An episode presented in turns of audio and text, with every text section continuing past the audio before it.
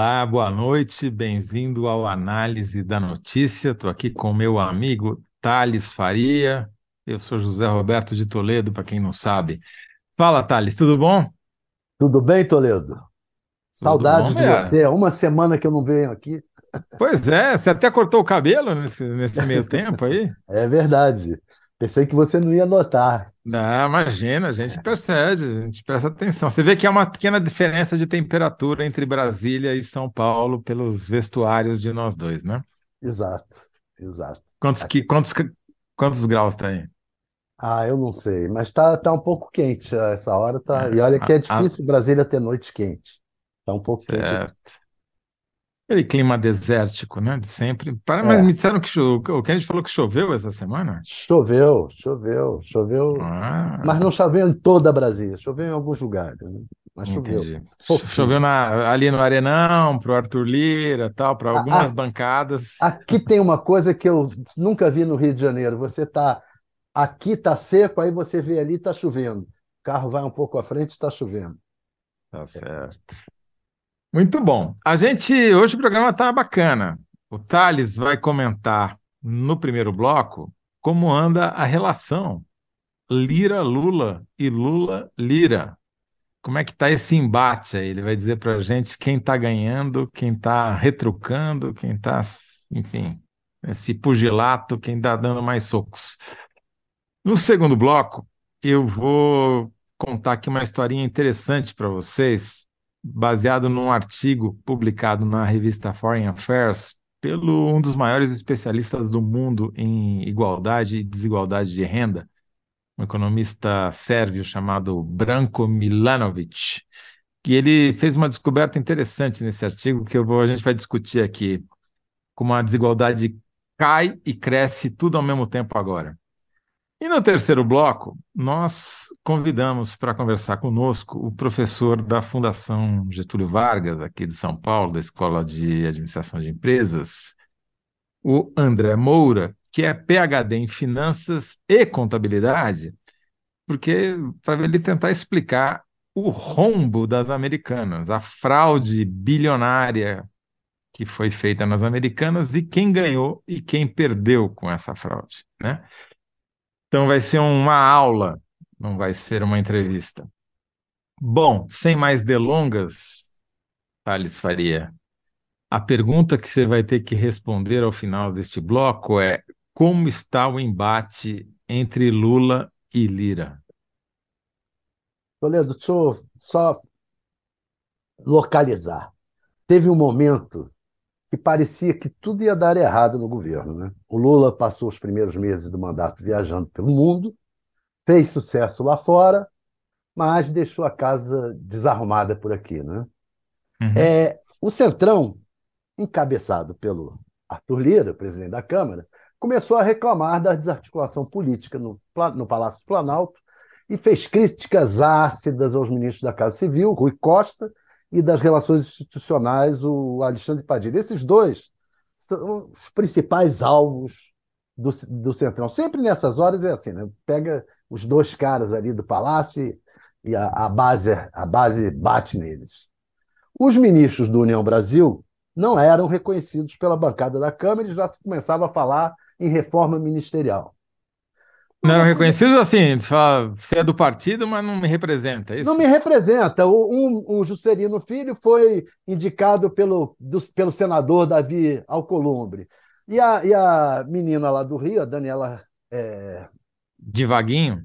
é, Daniela Devaguinho, Carneiro, Daniela Uhum. Carneiro, do turismo, é, devagar. Né?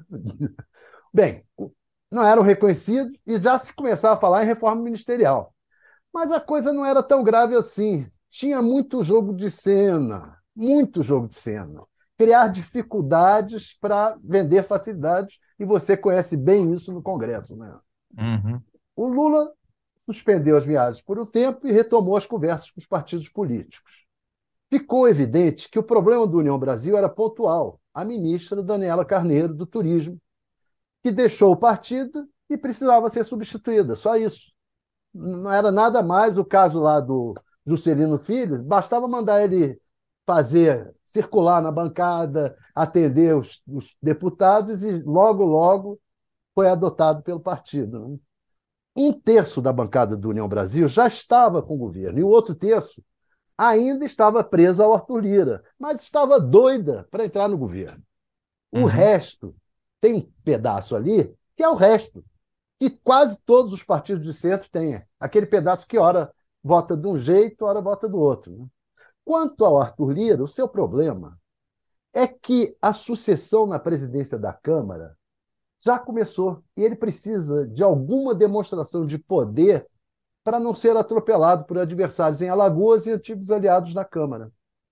Em Alagoas, aliados do arquirrival Renan Calheiros caminham para vencer a eleição municipal do ano que vem na grande maioria das prefeituras. O cerco está se fechando contra o Arthur Lira lá, que planejava ser candidato ao Senado. Na Câmara, ele escolheu cedo demais o seu candidato à sucessão na presidência da casa, o Elmar Nascimento, líder do, da União Brasil, deixando espaço para a formação de um forte bloco adversário dentro dos partidos de centro. Já tem vários candidatos, vários pré-candidatos nos bastidores, urdindo contra o poder do Lira. E para manter seu poder, ele agora precisa desesperadamente ser ungido pelo governo como o centro da distribuição de benesses entre os deputados, como ele era lá no Bolsonaro. Precisa então, ter... peraí, deixa eu entender uma coisa. Então, eu, desculpa te interromper, eu sei que você tem uma desculpa, sequência, eu estou admirando não aqui. Não, eu estava só admirando aqui a sua sequência, a sua entonação.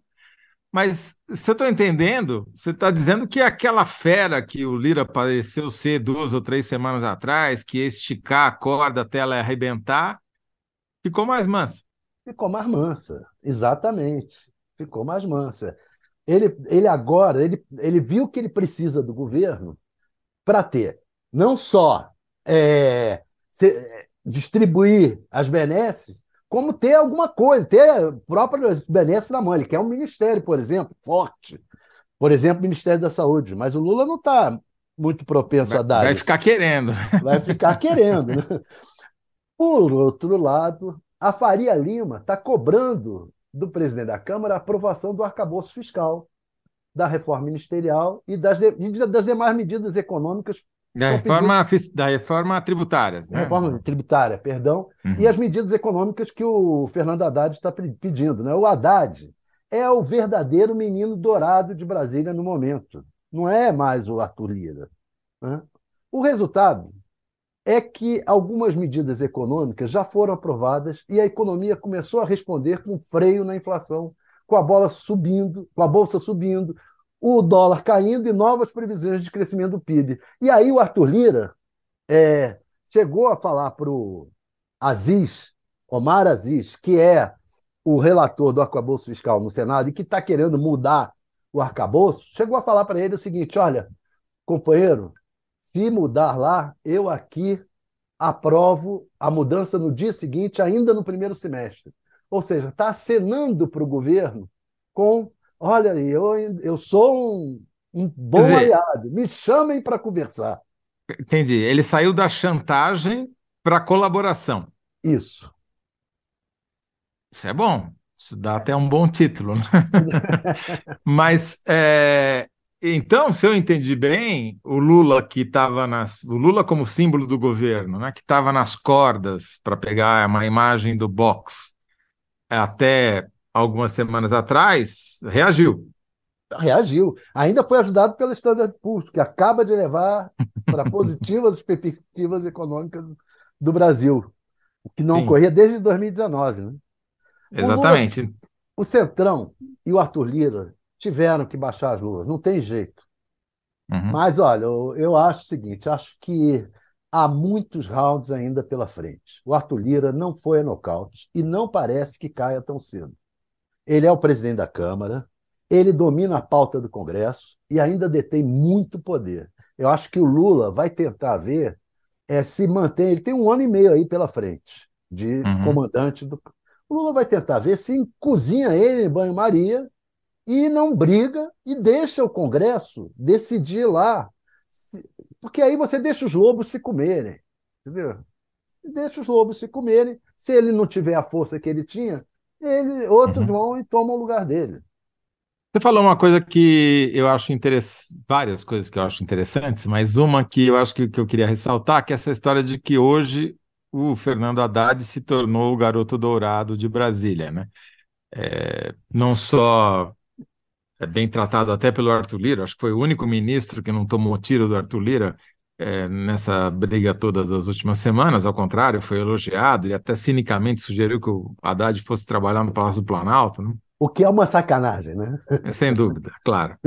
É, e foi, e como você disse, também foi ajudado o, o Haddad em inglês, né? A gente comentou ontem aqui, quer dizer, você teve esse relatório da Standard Poor's que não é assim uma declaração de amor, mas é uma declaração de confiança na política fiscal que ele propôs, viu ali umas sinais de melhora, viu um crescimento do PIB maior do que o que tinha sido projetado pelos economistas, né? Só tem uma pessoa, só tem uma profissão que erra mais pro, é, é previsão do que jornalista, né? Que é, são os economistas, eles é. ganham sempre. E agora, o, essa maré de sorte do Haddad, você acha que ela vai continuar até a aprovação final do arcabouço fiscal pela, pelo Senado e, eventualmente, de novo pela Câmara? E, mais importante de tudo, também durante a apreciação da reforma tributária?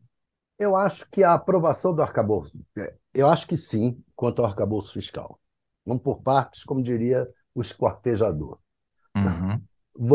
O, o arcabouço fiscal vai passar, se não passar agora no primeiro semestre, totalmente na Câmara e no Senado, vai ficar um pouquinho para o segundo semestre, para o iníciozinho do segundo semestre, mas passa tranquilo.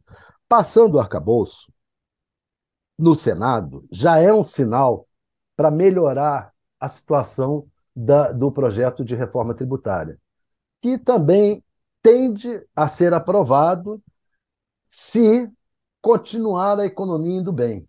O que, que, o que, que pode melar esse jogo, na minha opinião? Primeiro, a economia, né? por, sei lá, alguma, alguns problemas que possam ocorrer. Segundo, o presidente do Banco Central. Que eu acho que o presidente do Banco Central está em campanha para ser ministro do Tarcísio de Freitas. ministro da Fazenda, Tarcísio de Freitas. Então, ele, se ele puder, ele vai tentar melar o jogo, eu acho. Mas uhum. com cuidado, porque senão ele se mela também. Exatamente. Agora, o Lula tem viagem marcada para o exterior na semana que vem. É perigoso não? Porque toda vez que ele foi para fora, ele acabou dando problema. É, é, é acho, acho que, que sim, né? É, acho que o Papa, o Papa costuma ser uma boa reza, dá sorte. Certo, certo. Não vai criar caso com o Papa, né? Então, não tá vai bom. criar caso. Nem deixará de ver, nem deixaria de ver o Papa. Ele mandou para a África o Alckmin, né? Sim. Tinha uma série de coisas lá, de eventos lá na África, ele mandou o Alckmin mas o Papa ele não podia deixar.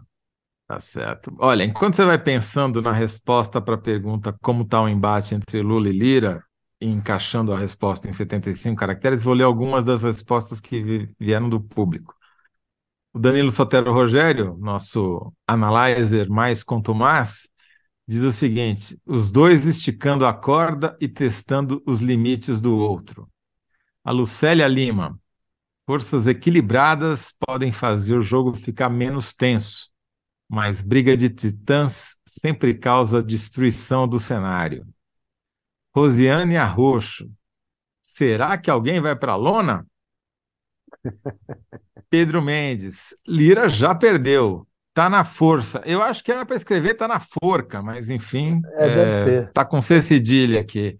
E, o, e, a sua resposta, Thales Faria? Aliás, Jack Farias, o é, homem Jack. que vai por partes. por partes, primeiro eu diria que o Lula saiu das cordas. Né? Certo. Mas, mas tem novos rounds contra o Lira pela frente. Lula saiu das cordas, mas tem novos rounds contra Lila, Lira pela frente. As meninas vão tentar encaixar isso em 75 caracteres e depois nos dizem se, se coube co... ou se não coube. Né? Se não couber, é só cortar o pela frente. tá certo, tá certo. Corta pelo pé, não pelo lead, né? É, exato. O, tem uma história de um amigo nosso que estava é, velhos tempos de Folha de São Paulo durante um fechamento meio atrasado e o chefe fungando no cangote e o redator perguntou: Fulano, tua matéria está estourando, onde eu corto? E ele não teve dúvida: corta pelo lead, que é o primeiro parágrafo. Ficou para a história. Muito bom. É, vamos então para o segundo bloco, que eu vou comentar esse artigo do Branco Milanovic, que saiu publicado na revista Foreign Affairs, que é uma publicação A pronúncia em inglês está ótima, mas esse o nome dele eu não entendi. Como é, como é que é mesmo? Branco, com um K, Branco, Milanovic. Ah. Milanovic. Muito bem. O Branco Milanovic é, um, é o cara que já foi economista-chefe do Banco Mundial, do Departamento de Pesquisas do Banco Mundial, e hoje é dá aula numa universidade nos Estados Unidos, em Nova York. E ele é um grande especialista em desigualdade. E ele publicou esse artigo. O título do artigo é, em inglês é meio chato, né? É típico de artigo assim meio pensata, que é The Great Convergence, Global Equality and Its Discontent, seja lá o que signifique. Mas a moral da história, traduzindo para o português, e já adiantando aqui o que vai ser a síntese desse bloco, basicamente é o seguinte: a desigualdade despenca no mundo e cresce dentro dos países, o que é aparentemente uma contradição, né? Como é que ela pode despencar, e literalmente despencou, caiu vertiginosamente do ponto de vista global, e crescer nos Estados Unidos, na China, dentro da Índia, da Rússia, etc. Né? É, é essa história que ele conta, e é muito interessante. Primeiro, que a desigualdade global não era tão baixa quanto é hoje desde o final do século XIX. Veja bem, embora ainda esteja muito alto, o índice de Gini, que é o que mede é, a desigualdade, né? O índice de Gini é uma escala que vai de 0 a 100. Quanto mais baixo, melhor.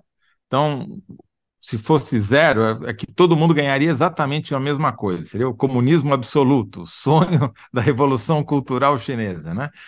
E o 100 é se o, só o Elon Musk detivesse toda a renda do mundo. Ele, ele pretende, mas não chegou lá ainda, né? No final dos anos do século passado, a, o índice de Gini global era 70, que é muito, muito, muito alto. E hoje ele é 60, ele caiu 10 pontos percentuais em duas décadas, que é uma queda que não tem paralelo na história da humanidade.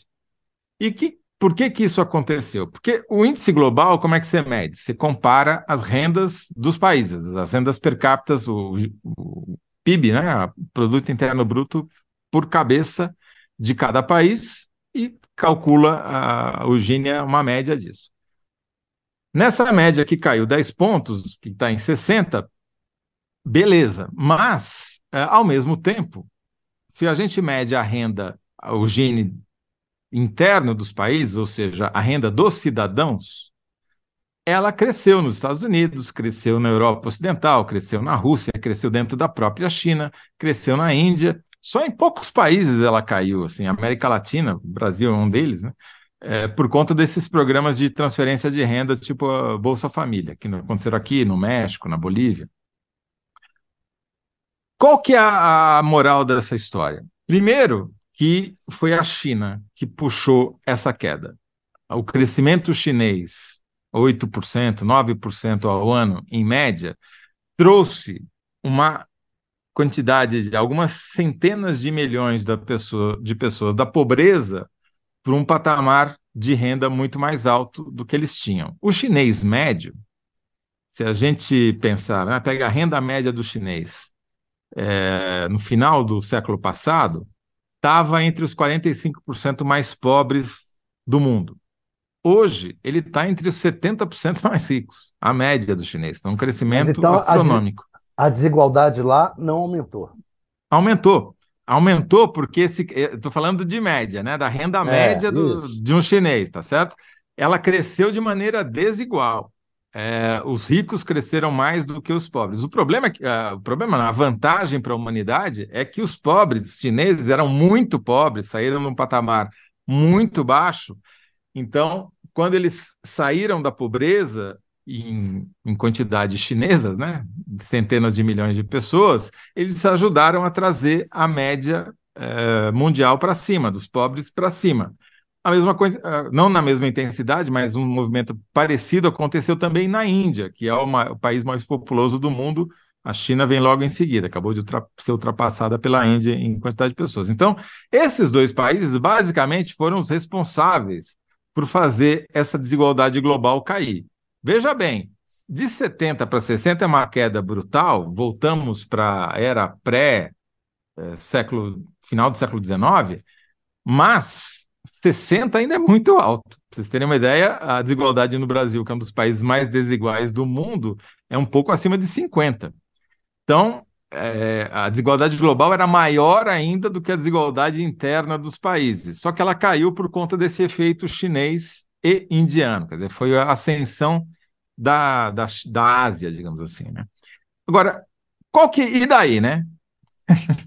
Tá falando esse monte de número aí e tal, o que, que isso significa? Pois bem, primeiro, como a, a previsão do Blanco é que do Branco é, é que o Milanovic para a gente Deixa eu só ficar fazer uma pergunta para ver se, se eu entendi. Basicamente, o que, que ocorre?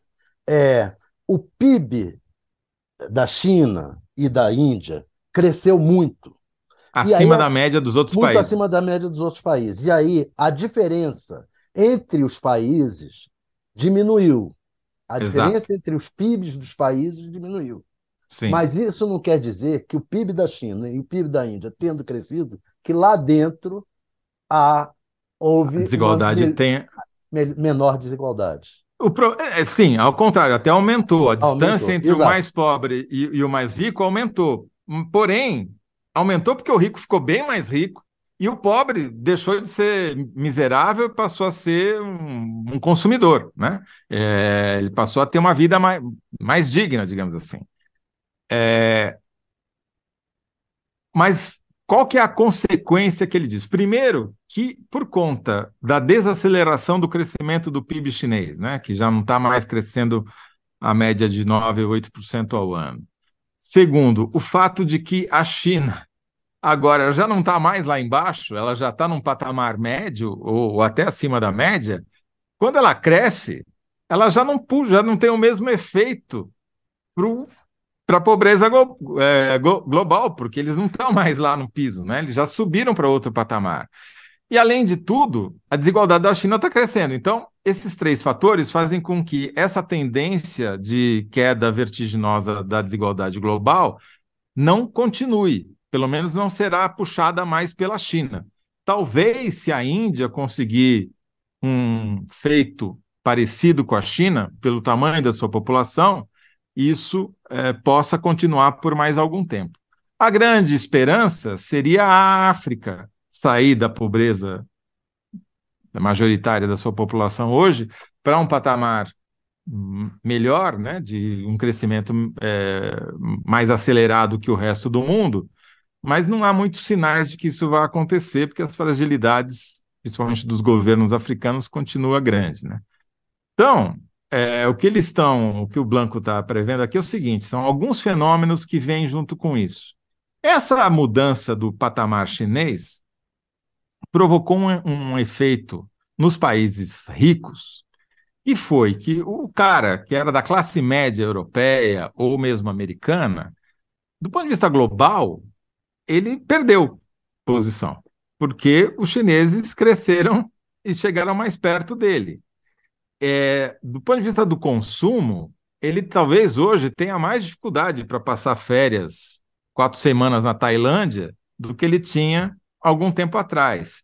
Então, ele sente que ele perdeu, mesmo que ah, o valor não tenha mudado, é, proporcionalmente a outras, outros segmentos é, do mundo, ele está pior.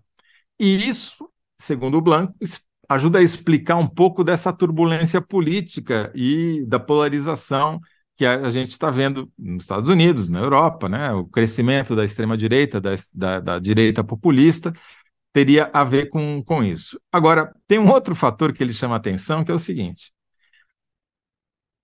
como o crescimento chinês é, se dá também no topo da pirâmide, os ricos chineses estão se inserindo lá na, no, na pontinha da pirâmide, que era um clube praticamente exclusivo de americanos, que detinham 40% da, desse topo, dos europeus ocidentais e dos japoneses. Os chineses estão crescendo cada vez mais, numa tal velocidade que, se o crescimento econômico da China continuar sendo 3 pontos percentuais mais alto que o crescimento americano, daqui a 20 anos, vai ter tantos milionários, eh, milionários chineses quanto milionários americanos. Que é uma coisa que, por incrível que pareça, foi prevista pelos ideólogos chineses 70, 50 anos atrás. Então, é, e isso pode parecer uma bobagem, só uma curiosidade estatística, mas não é. Porque a gente sabe que são essa cúpula da, da pirâmide, essa ponta da pirâmide, os mais ricos, que determinam padrões de consumo, padrões culturais, que fa... porque são eles que geram a demanda por esse tipo de bens e serviços. Se for igual o número de chineses e americanos, o padrão americano de... deixará de ser o padrão global. Né? Você vai ter uma competição, inclusive, sobre quais são os padrões de consumo que vão ser exportados para o resto da humanidade. Então, esse fenômeno não é apenas um fenômeno estatístico, ele é um fenômeno cultural com é, impactos para todo mundo. Só para registrar, no caso brasileiro, a gente teve um avanço, uma diminuição da desigualdade, principalmente por conta dos programas de transferência de renda nos últimos anos. Como aconteceu no resto do mundo, isso é, parou durante a pandemia, voltou a crescer a desigualdade. E nos últimos períodos, aí vem a renda do trabalho, vem é, recuperando um pouquinho, mas não no padrão que vinha antes. Talvez agora, quem sabe, com um novo governo que elegeu a redução da desigualdade como a sua prioridade principal, saber se eles vão conseguir fazer do, do plano uma realidade, né? Isso passa, inclusive, por essa reforma tributária que, se tudo correr bem, será mais distributiva do que concentradora de renda. Basicamente, então, para encerrar, que eu já falei demais, tá, deu para entender ou me enrolei todo aqui? Não, deu para entender, deu para entender deu? muito bem. Você foi brilhante. Ah, tá bom. Eu, consigo. É. O que eu gosto do Thales é que ele é muito sincero nos elogios. Não, eu mas sei é que ele jamais faria falaria isso, isso, se ele não sentisse de verdade. Pode estar certo. Pode você, estar... você e o Arthur Lira, eu, é. sei que eu Agora, posso confiar. Isso tudo dará certo se, aqui no Brasil se o, se, se o, Lula, a previsão do Lula de que a gente vai crescer muito acima de 2,5 der certo. Exatamente. Vai, vai, o Haddad vai precisar entregar, né? É. Pois bem, então a minha síntese para esse bloco é desigualdade despenca no mundo e cresce dentro dos países. Durma com essa, tá bom? Muito bem, vamos agora ver como é que está aqui a nossa enquete, se alguém falou alguma coisa. A enquete ficou assim, do primeiro bloco. Thales, a pergunta é, quem, quem é, como está a relação, o embate Lira-Lula, né? Então, Thales, Lula saiu das cordas, mas tem novos rounds contra Lila, Lira, contra Lira pela frente, são enrola a língua. E a resposta do público, Lula e Lira estão esticando a corda e testando os limites um do outro, tá? Ah, Luciana Muniz disse atenta à análise, sempre competente e provocadora para novas reflexões. Muito bem. Vamos lá, então. Vamos para o nosso terceiro bloco. A gente vai conversar com o professor André Moura, da Fundação Getúlio Vargas. Tudo bem, André? Tudo bem, Toledo. Boa noite.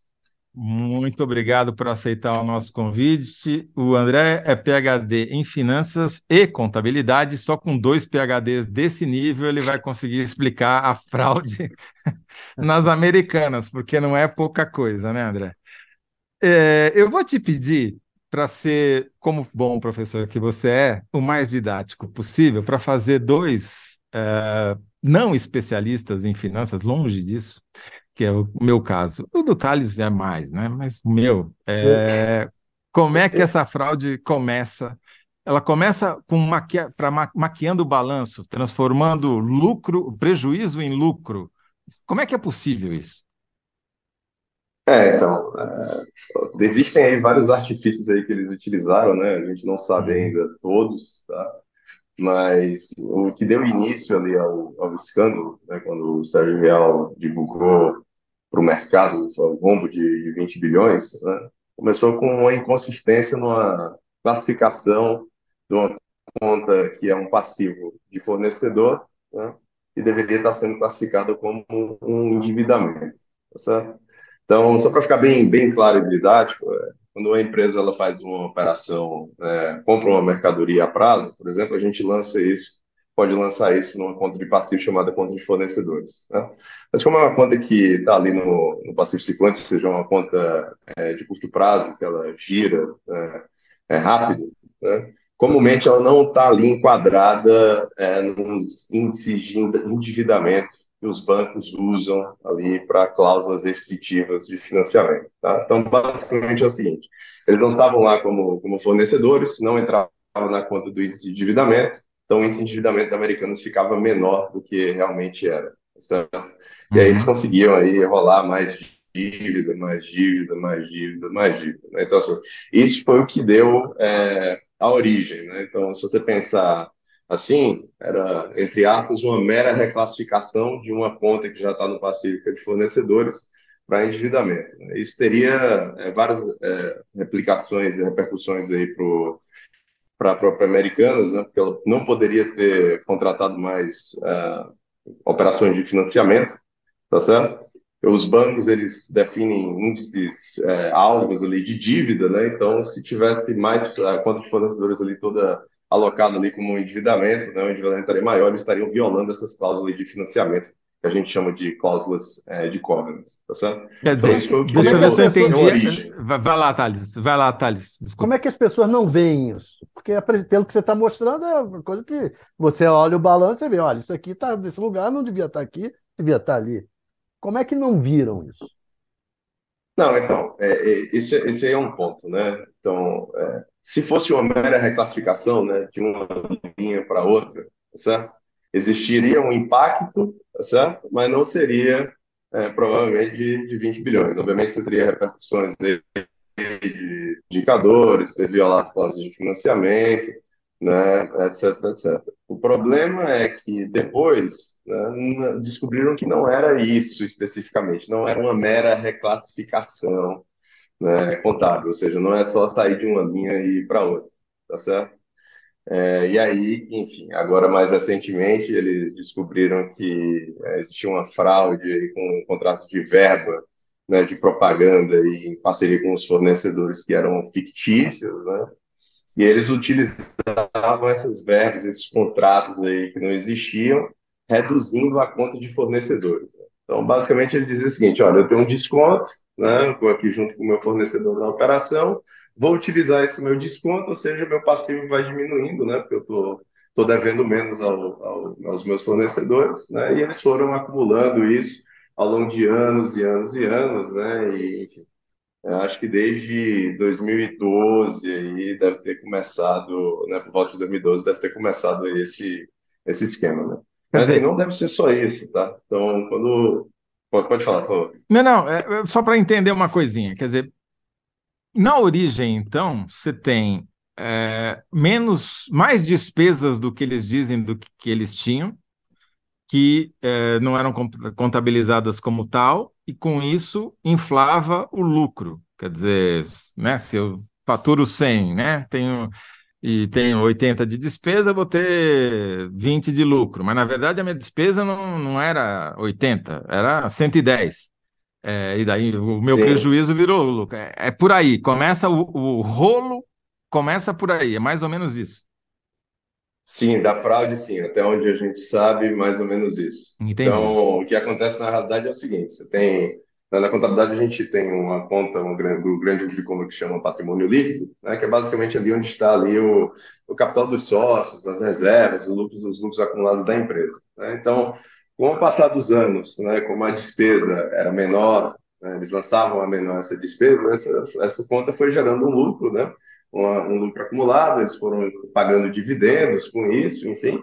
Né, mas aí, é, antes, antes da, da Americanas é, reportar né, a fraude, é, o rombo, né, o patrimônio estava ali em cerca de 15 bilhões, salvo engano, tá? 15 ou 16 bilhões, tá certo? Ou seja, isso é teoricamente um dinheiro que seria dos sócios.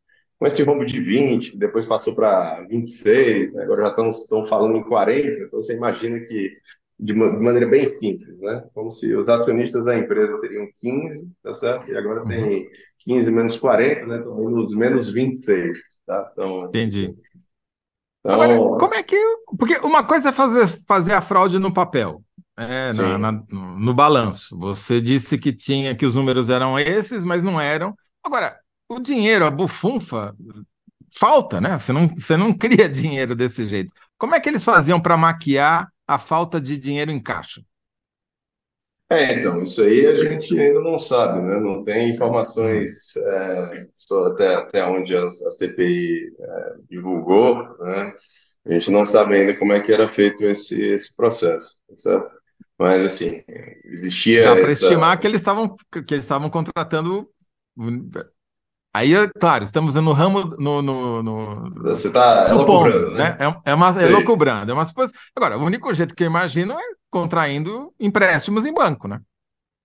É, para ter caixa, sim, né? Então, na hora que você comprar um empréstimo, você tem, você tem esse caixa, né? Então, é, pode, pode, pode ter sido, ah, obviamente utilizaram esse, esse artifício, né? Até porque eles maquiavam a quantidade de, é, de, de, de, dívida que eles tinham, né? Para poder contratar mais dívida, tá certo? Então, pode ser uma saída, mas não acho que foi só isso, tá, Toledo? Quando saiu a, a notícia, né, é, faço consultoria para um, um, fundo de um fundo quantitativo em São Paulo, chama Safra, e eu falei para o pessoal, olha, eu acho que não é só isso, não é uma mera inconsistência, onde existe uma inconsistência contábil, né, que pode, pode, pode vir a haver fraude, e seria naquela operação de risco sacado, né, essa, essa questão de classificação de fornecedores do endividamento. É, provavelmente não era apenas isso, né? muitas outras coisas poderiam estar aí é, acontecendo, tá certo? E realmente foi isso que foi acontecendo, né? Então passou alguns dias, os 20 viraram 26, né?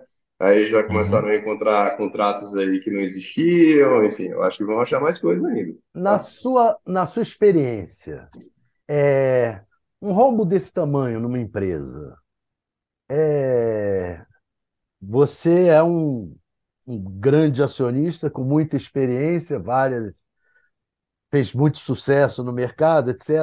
Já geriu várias empresas, tal. É, isso passa batido fácil, assim? Eu estou me referindo aos três, os três grandes donos da, das americanas. Passa batido assim deles, sem eles saberem? Olha, eu, eu acho que é, existem duas, duas percepções aí, né? É, por exemplo, vários investidores não sabiam porque eles não, não participam ativamente é, da administração da companhia, dos órgãos de governança, do conselho de administração, enfim. Né? Se eventualmente esses três acionistas de referência tiveram acesso, participaram eventualmente durante esses anos, né, do posições de, de conselho de administração, ou, enfim, é, viram ato de conselho fiscal, de comitê de auditoria, né, etc. Então, se o assunto eventualmente foi levantado nessa reunião interna desses órgãos de governança, eles poderiam ter tido acesso, tá certo?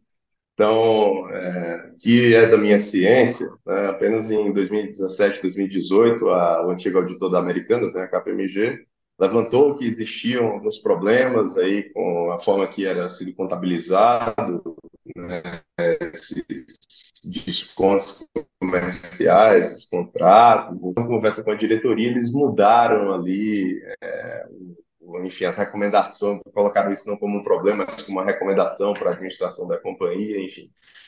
Então, assim, foi complicado, né? Porque o problema já tinha sido levantado e por que, que não foram atrás, tá certo? Então, fico me perguntando se o comitê de auditoria eventualmente pegou alguma coisa também, mas parece que não, assim, pelo menos não é da minha, da minha ciência se eles foram adiante com isso, tá certo? Ou seja, por que, que não, poxa, se existia uma inconsistência, por que, que não, até o, o Conselho Fiscal, por que, não pediu uma auditoria específica para esclarecimento desse tipo de, de inconsistência, enfim, para levantar né, o que estava acontecendo, etc, etc. Então, assim, é, durante muitos anos, vários conselhos, né, Conselho de Administração, Conselho Fiscal, comitês, é, enfim, a própria auditoria, é, enfim, olha, é, é, bem difícil por isso aí passar é, despercebido, tá?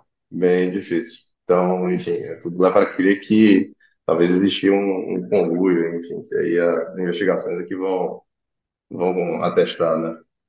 Agora, a versão que foi contada na CPI, anteontem, né, pelo novo CEO, ela me chamou a atenção que ele leu não foi respondendo a uma pergunta dos parlamentares, né? Ele leu uma declaração que tinha sido preparada por advogados, não por é, contadores, né? É, o que já me. Quer dizer, talvez com a ajuda de contadores, porque a gente sabe que advogados e números, assim como jornalistas e números, não se dão muito bem. Mas é, me chamou a atenção que ele não só foi escrito por advogados, e obviamente ali ele estava expressando o ponto de vista dos donos, que foi quem colocou ele lá, foram os donos, né? É, ele jogou no ventilador para todo mundo, né? Ele fez acusações contra todos os ex-diretores que não são pessoas quaisquer, são pessoas que estavam lá há 20, 30 anos na empresa, são pessoas de confiança dos donos. Jogou contra as empresas de auditoria, né, levantou suspeição sobre as duas principais auditorias que trabalharam para as americanas, e levantou suspeição contra os bancos que emprestaram dinheiro para as americanas. E só não levantou suspeição contra os donos. Tudo bem, ele está preservando o emprego dele. Mas é, que, que quando você ouviu essas explicações e ele atirando para todo lado, qual a impressão você ficou, André? Olha, assim, quando, quando saiu, né, efetivamente o escândalo, eu já achei muito complicado, eu estava falando aí para né, isso ter passado despercebido, tá certo? Então, a auditoria já tinha, já tinha pegado, tá? Então, já tem documento aí que prova que eles mudaram aí a, a redação, né? enfim, tá certo? Um, uma mera checagem no sistema de, é, enfim, de informações do Banco Central né, sobre emissão de dívida contra a companhia. Também se podia ali atestar ali se, poxa, tô, vamos a Americanas está me pedindo uma, um novo financiamento, né? Quanto é que a Americanas já tem de, já tem de dívida contratada, né? Isso está no sistema do Banco Central, tá certo? Então, é, ninguém fez uma checagem para ver efetivamente se o que a Americanas dizia que tinha de dívida era efetivamente o que tinha contratado contra ela. Né? Então, enfim, me parece que existem efetivamente aí vários é, agentes aí envolvidos, tá certo? Então, ele fez acusação para todo lado, né? Assim, é, um rombo bilionário, né? Uma magnitude elevada, né? Muita gente envolvida, né? Uma cadeia de fornecedores aí é, super afetado, tá certo? E durante muito tempo, né? Então, assim, não me surpreendeu ele ter feito todo esse tipo de, de acusação, isso ainda tirando para todo lado, tá certo? Porque era um esquema muito, assim, para isso, para isso efetivamente acontecer por tanto tempo, né? Eu não acredito que é, várias dessas partes aí não sabiam de nada. Certo? Agora, em relação aos acionistas de referência, aí é aquilo que eu, eu falei anteriormente, e aí depende, uhum. né? por exemplo, eu posso ser um acionista é, majoritário de uma empresa e eu não, não saber exatamente o que está acontecendo ali na, na, administração, enfim, tá certo? Então, isso aí acho que precisa ainda de, de investigação. Obviamente que tem ali o parte que ele quer né, salvar o emprego dele, mas também eu acho que a gente também não pode né, emitir claro. a sentença antes da, antes da investigação. Enfim. Sem dúvida nenhuma. É, agora, quais órgãos de fiscalização que falharam nesse caso? Porque é uma empresa até vou te pedir depois, ou se você quiser começar por isso, falando sobre as repercussões desse escândalo, porque não é só uma questão de moralidade pública, é uma questão econômica grave, né? Vai ter gente que vai perder emprego, se é que já não perdeu, vai ter empresa que vai falir, a arrecadação pública de impostos vai cair. Dimensiona um pouquinho o tamanho desse buraco, por favor. Olha, é, é, enorme, né? Se você pensar na cadeia de, de fornecedores né, que americanos têm, e provavelmente não vão receber. E muitos fornecedores eram médios e, e pequenos, né? Esse pessoal não, não recebe pagamento. Então, imagina que não tem como pagar os funcionários, não tem como eles próprios né, comprarem as mercadorias para, enfim, para revender e continuar a operação ali, manter o giro da, da empresa. Né? A profissão é enorme, né? Então, se começa uma quebradeira aí generalizada, é, eu não estou pensando nem na, na, no problema fiscal em si da arrecadação, tá? Porque uma coisa leva a outra. Então, se a empresa quebra, provavelmente ela não vai pagar os impostos, né? Mas se a empresa quebra, os funcionários também ficam desempregados, não recebem salário, né? Então, aumenta a lista de desemprego. E aí o cara não consome. E aí o cara também não paga imposto que ele não está consumindo. Né? Então é uma coisa que encadeia a outra. Né? Então, assim, precisar aí um valor para esse tipo de, de operação, eu não saberia te, te informar. Tá claro. Tem que fazer um estudo econômico aí para ver. Mas, obviamente, se você pensar aí que o rombo né, da casa de mais de 26, 27, juntando com os 20 que eles tinham já de, de endividamento, estamos aí falando de 50 bilhões, né? Então, enfim, maior do que isso com certeza será, tá? E de novo com efeitos aí é, em cadeia, tá? Em geral, quando isso acontece, é, é, o tamanho é tão grande que às vezes o governo intervém, né? Para evitar uma quebradeira em série. Né? É, bom, aí é uma questão, é, eles entraram uma recuperação judicial, né? Então, o, juiz ali pode ser um pouco favorável, né? é, a empresa pensando né, no impacto social que ela, que ela vai ter, né, se falir eventualmente, tá certo? Mas, enfim, aí é uma questão aí que a gente vai ver e acompanhar os tribunais, como é que vão, como é que vão julgar, como é que vão né, definir aí é, essa questão. Né? Mas acho que tem que, tem que achar efetivamente os responsáveis, né, e de alguma forma tentar é, ressarcir o, os acionistas, enfim, os, fornecedores, né, com esses, com esses responsáveis. Né? A questão é que, enfim, é, pode ser que demore muito, né, e, mesmo que saia a sentença, você não consegue recuperar o dinheiro todo, então você acaba tendo aí vários, vários prejudicados aí, né? Mesmo, com, mesmo que todos sejam efetivamente condenados, enfim. E Toledo, uma intervenção do governo nessa coisa significa o seguinte: o prejuízo é nosso, né? quando tem três é, acionistas de referência aí que tem muito mais do que isso e teriam muito mais condições de, de cobrir o rombo, né?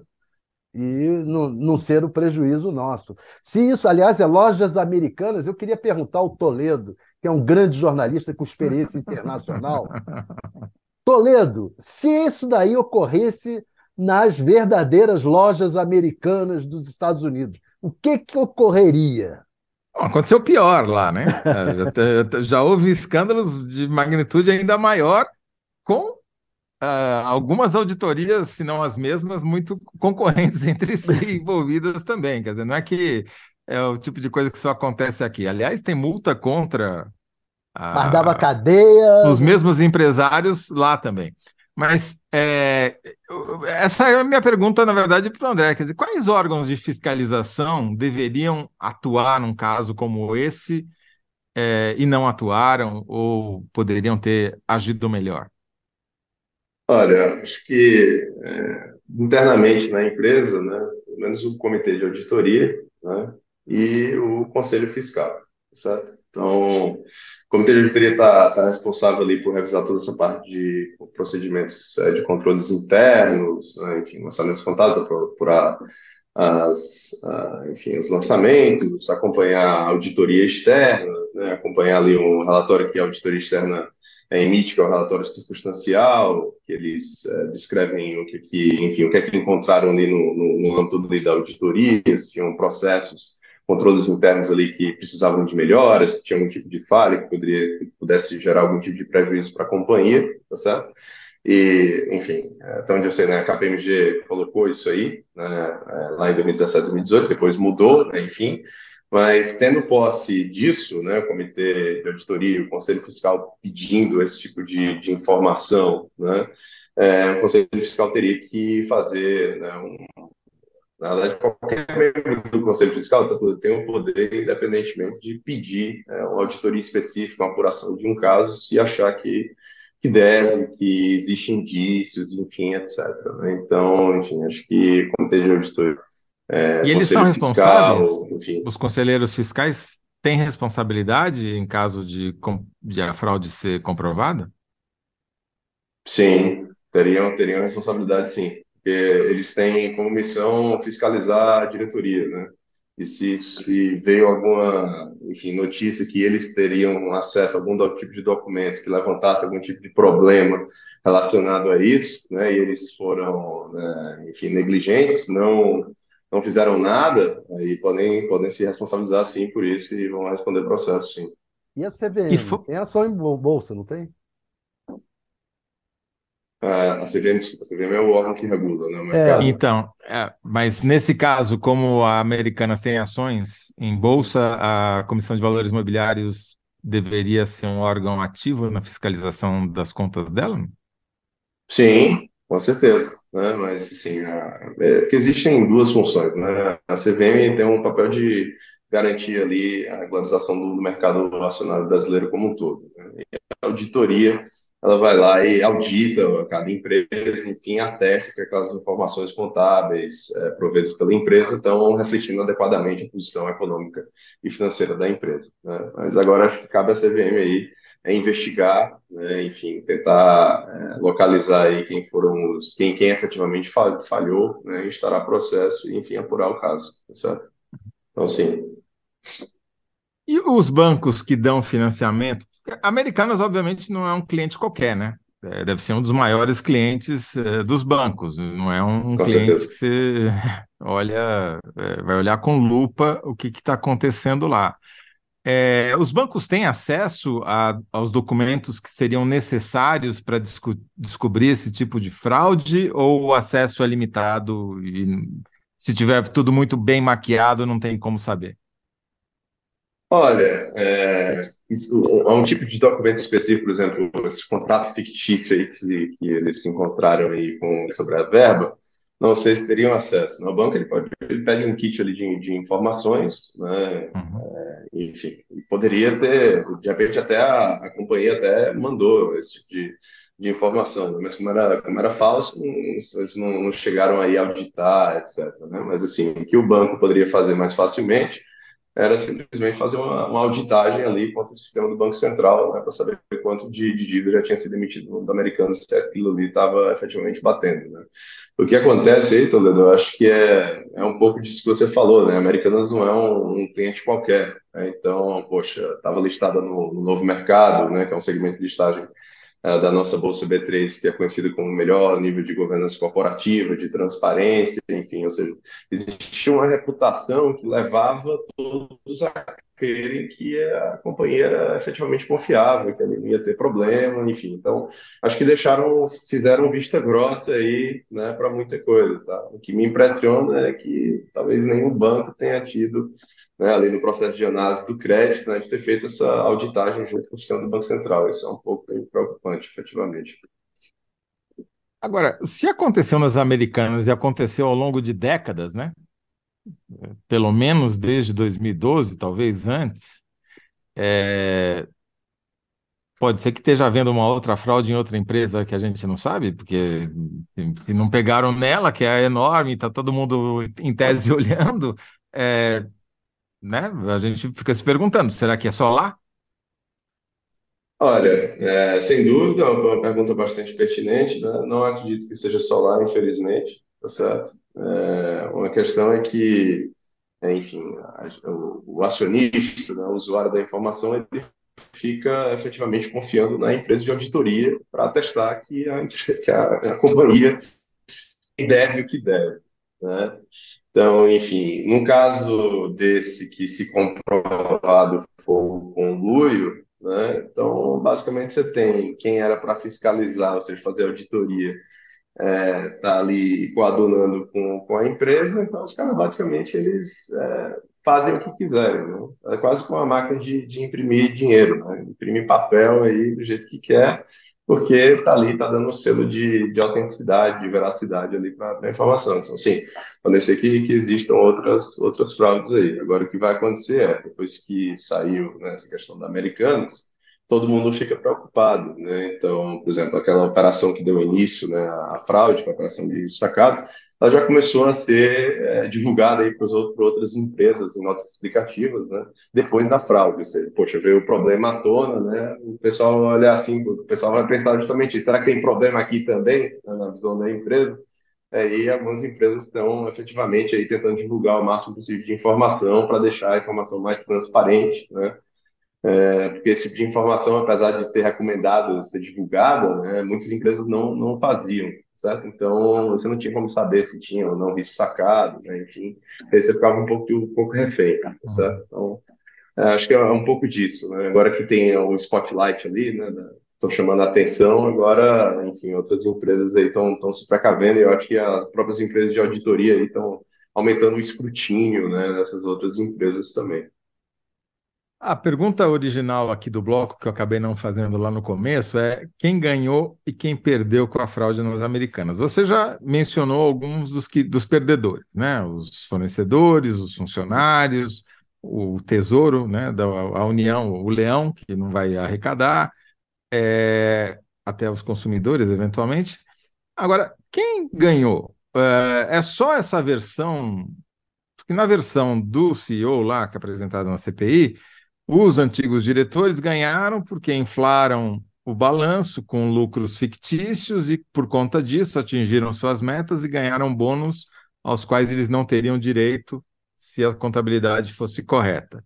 Mas eles foram os únicos que ganharam nessa operação? Olha, eu acho que assim, um caso de fraude, eu acho que ninguém ganha certo? É, acho que o ganho ali, se tiver é, financeiro, né, é momentâneo, tá certo? E ninguém vai ganhar com, com operação de fraude, né? Então, a gente espera que no longo prazo, né, todo mundo que tiver que teve envolvimento com isso perca, né? A gente espera que aí todo mundo seja efetivamente condenado, né, e que ressaçam né, um valor maior do que efetivamente eles, entre aspas, ganharam, tá certo? Mas, enfim, é, além dos, dos que estavam ali, né, coadonando ali com, com a fraude, né, diretamente envolvidos, tá certo? Não sei quem, quem, quem imediatamente ganhou ali, tá certo? Porque, enfim, Mas é... houve distribuição de lucros durante esse período, de lucros que não, que não eram lucros?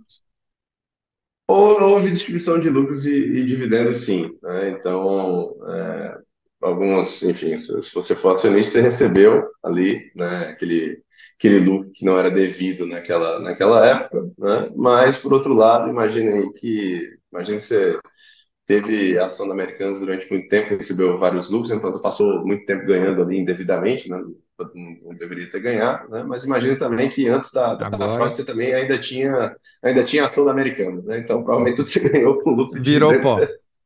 É, então. Exatamente isso. Então, assim. Quer dizer, quer dizer o, é o, os únicos que ganharam eventualmente foram os quem ganhou bônus, que eventualmente vai ter que devolver, ou vai ter que pagar, não sei como é que vai ser, o que, que prevê a legislação, se vocês puderem até nos explicar.